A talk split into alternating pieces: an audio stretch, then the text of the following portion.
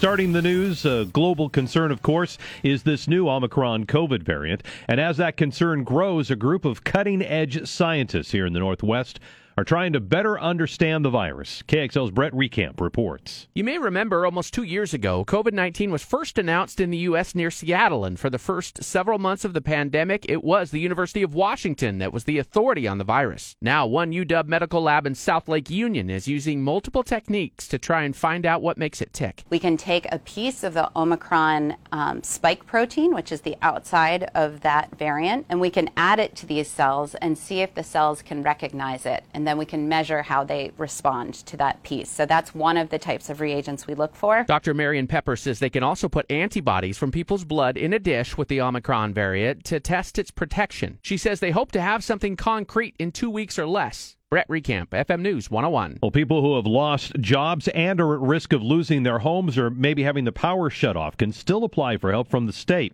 KXL's Annette Newell tells us, though, you are up against a big deadline. Colleen's a renter in Tigard. She also started a court watch program and found a third of people who applied for COVID rent help still lost their homes. I watched hundreds of tenants be evicted during the period we were told that there were not going to be evictions. Since the moratorium was lifted, that number has absolutely increased. Governor Kate Brown responded I'm horrified by what is happening throughout the entire pandemic in terms of our housing crisis. Wednesday at midnight marks a deadline to sign up for the Oregon Emergency Rental Assistance Program for people who've suffered hardship during COVID and need help with rent and utilities payments. After that, the state will stop accepting new applications for at least six weeks. Annette Newell, FM News 101. Along those lines, Governor Kate Brown today called a special session to prevent winter evictions.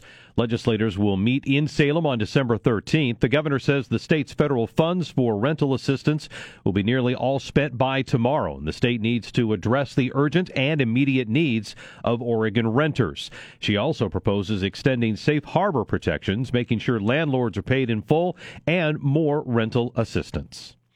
An expected frontrunner to be Oregon's next governor says that she's not throwing her hat in the ring. Attorney General Ellen Rosenblum made that announcement on social media. To those who have encouraged me to run, thank you. I am honored you would think of me. But I look forward to working closely with our next governor to help move our state forward through the lenses of equity, health, climate, and justice for all. This is a crowded field, too, when it comes to the governor's race. About 30 people have entered that race so far. Someone pushing a bicycle hauling a cart was hit by a car in Gresham. The victim was left for dead because the driver took off. The pedestrian was hit from behind on Northeast Halsey at 190th Place just after 9:15 last night. Their family has not yet been notified. There's no description of the vehicle or the driver who hit that person, at least not at this time.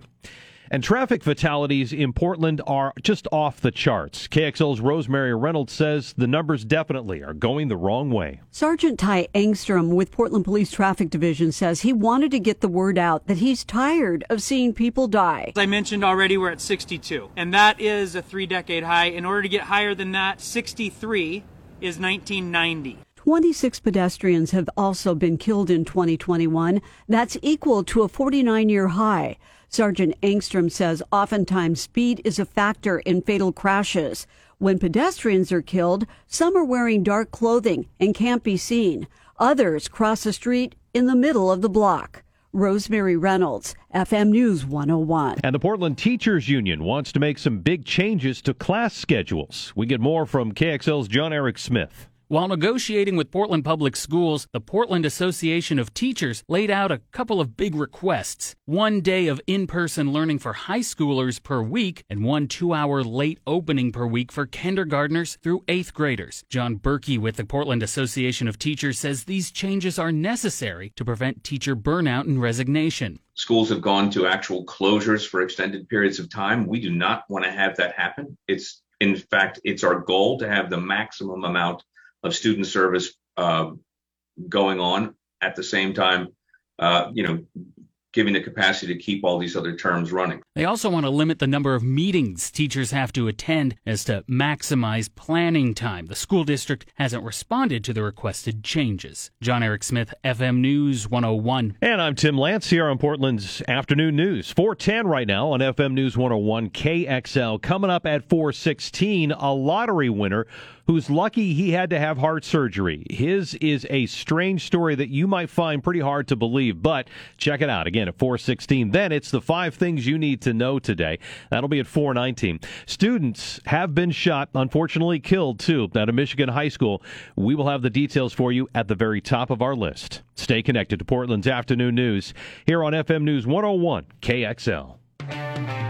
Well, here we go. We are just underway here on a Tuesday afternoon. Thanks for listening to Portland's Afternoon News. I'm Tim Lance here on FM News 101 KXL. So there's this guy who just won the lottery in Massachusetts, and he has got quite a story to tell. I mean, besides the part about winning a whole lot of money. Check this out. Alexander McLeish just had open heart surgery about a month ago, so he gets three scratch tickets from a friend as a get well gift. He hits for a million on one. As if that story's not crazy enough, there's some more wildness to this ticket. I spoke with Christian Teja with the Mass Lottery about that. What a great story here. So in our cash word games, these are the ones that looks like the crossword puzzle scratch tickets, and the first three letters that he revealed there, AWM, are his initials. So right off the bat, he's thinking this might be my lucky day, as he expressed to us. And then lo and behold, in the puzzle, in his winning puzzle puzzle where he matched 11 words to win a million dollars. The final word on the final line, H E A R T, heart. Million dollar winner Alexander McLeish takes the lump sum, 650 grand. Drew Mulholland for CBS News. Time now for the five things that you need to know today. Number five Dr. Oz, the celebrity heart surgeon, best known as the host of TV's Dr. Oz show, reportedly is planning to announce a run for Pennsylvania's open U.S. Senate seat, and he's going to do it as a Republican. That's according to associates close to him who talked to the Associated Press. Number four Today marks a COVID vaccine deadline for roughly 38,000 state workers, contractors, and volunteers to show that they are fully vaccinated against COVID in Oregon.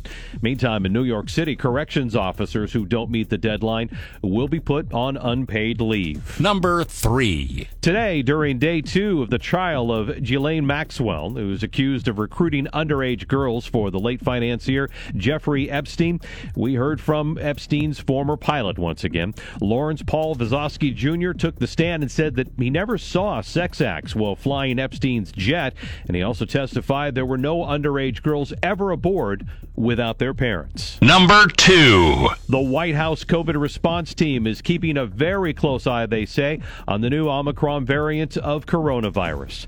COVID coordinator Jeff Zients. We now have the tools we need to confront this variant. And the CDC director, Rochelle Walensky, is also claiming there's no evidence that this new variant is even in the U.S. right now. Number one. Three students unfortunately dead in a school shooting in Michigan today. Deputies uh, took a suspect into custody within five minutes of the original 911 call. They recovered a handgun from the suspect. And police say the shooter, a 15 year old student, opened fire today at Oxford. High School, which is located about 30 miles north of Detroit. Several people were wounded, including a teacher. And those are the five things that you need to know.